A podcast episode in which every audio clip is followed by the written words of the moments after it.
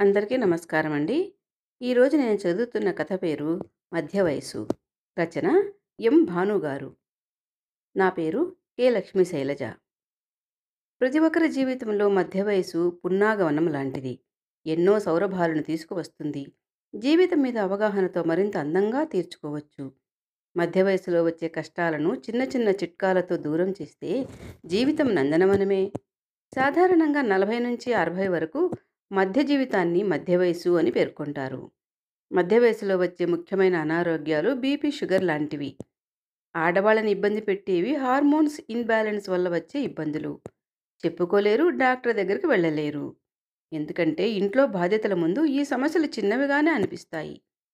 "ఆ, ఏముందిలే ఈ వయసులో వచ్చే సమస్యలే కదా! కొన్నాళ్ళు పోతే ఇవి తగ్గిపోతాయని నిర్లక్ష్యం చేస్తారు. కానీ ఏదైనా ఊరు వెళ్ళినప్పుడు ఫంక్షన్స్కి వెళ్ళినప్పుడు ఈ ఇబ్బందుల వలన చాలా కష్టమవుతుంది. అలాంటి ఇబ్బందే లతకు వచ్చింది. లత వయసు యాభై సంవత్సరాలు. ఆడపిల్లకు పెళ్ళి చేసింది. మగపిల్లవాడు ఉన్నాడు. కూతురు పుట్టినప్పుడు ఆరో నెలల్లోనే గర్భసంచి జారిపోయిందని డాక్టర్ ఆపరేషన్ చేసింది. అప్పుడు పనుల ఒత్తిడితో బాధ్యతలు ఎటువంటి అనారోగ్య సమస్యలు ఇబ్బంది పెట్టలేదు. ఇప్పుడు ఈ వయసు వచ్చేసరికి ఈ మధ్య కొత్తగా యూరిన్ కంట్రోల్ లేకపోవడం కొంచెం చల్లగా ఉంటే యూరిన్కి ఎక్కువగా వెళ్ళవలసి రావడం నిద్ర పట్టకపోవడం చికాకు కోపం ఎక్కువ అవడం జరుగుతుంది. భర్తకి లత విషయాలు ఏమీ పట్టవు. తనకన్నీ సక్రమంగానే జరుగుతున్నాయా లేదా అనే చూసుకుంటూ ఉంటాడు. భార్య ఆరోగ్యం గురించి పట్టదు. ఉన్న ఒక్క ఆడపిల్ల అత్తారింటికి వెళ్ళిపోయింది. చెప్పుకునే ఆడదిక్కు లేదు.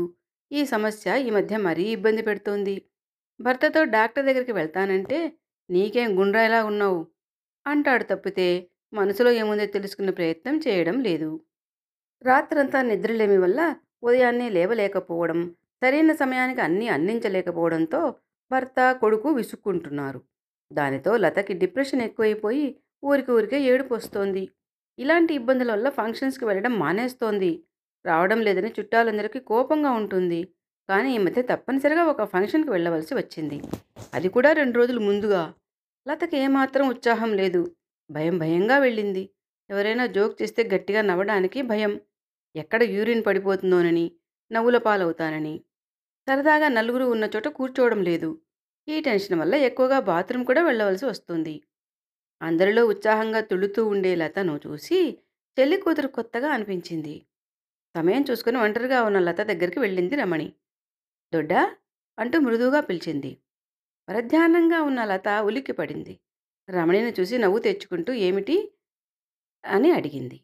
ఏమీ లేదు దొడ్డా నిన్ను ఒకటి అడుగుతాను. ఏమి అనుకోకు.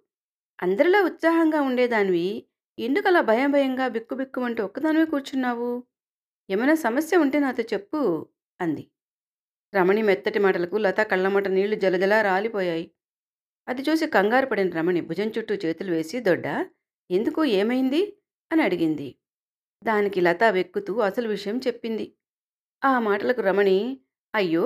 ఈ మాత్రం దానికా? అంత భయపడుతున్నావు? ఏమీ పర్వాలేదు. దీనికి పరిష్కారం నేను చెప్తాను. దొడ్డ నువ్వు యూరిన్కి వెళ్ళినప్పుడు కొంచెం బిగబెట్టి కంట్రోల్ చేసుకుంటూ వెళ్ళు. ఈ సమస్య తీరే వరకు నువ్వు డైపర్ వాడు. అప్పుడు నువ్వు ఎక్కడికి వెళ్ళినా కంగారు ఉండదు. తాడాసన వెయ్యాలి. దీన్నే మౌంటైన్ ఫోజ్ అని కూడా అంటారు. నిలబడి వేసే ఆసనం. శ్వాస తీసుకుంటూ చేసే స్ట్రెచ్చింగ్ ఆసనం.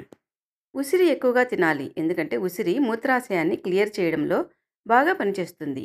మూత్రాశయ కండరాలను ఉసిరి బలంగా చేస్తుంది. దీంతో సమస్య దూరం అవుతుంది కుంకుడుకాయలను రాత్రంతా నీటిలో నానబెట్టి ఉదయాన్నే పరగడుపున ఆ నీటిని తాగాలి. ఇలా ఓ వారం చేస్తే అతిమూత్ర సమస్య కంట్రోల్లోకి వస్తుంది. జీలకర్ర నీటిలో వేసి బాగా మరిగించాలి. చల్లారిన తర్వాత వడగట్టి అందులో తేనెను కలిపి తీసుకోవాలి. టీలా వేడిగా తాగాలి. ఇలా రోజులో రెండుసార్లు ఈ టీ తాగితే అతిమూత్రం సమస్య తగ్గుతుంది. ఉదయాన్నే కొన్ని తులసి ఆకులను మెత్తగా నూరి తేనెతో కలిపి తీసుకోవాలి. తరచూ ఇలా చేస్తే అతిమూత్రం సమస్యకు పరిష్కారం దొరుకుతుంది. నువ్వులు కూడా మూత్రాశయ సమస్యలను దూరం చేస్తాయి. కాబట్టి వీటిలో బెల్లం కలిపి లడ్డూల్లా చేసి ఈ సమస్యను దూరం చేసుకో.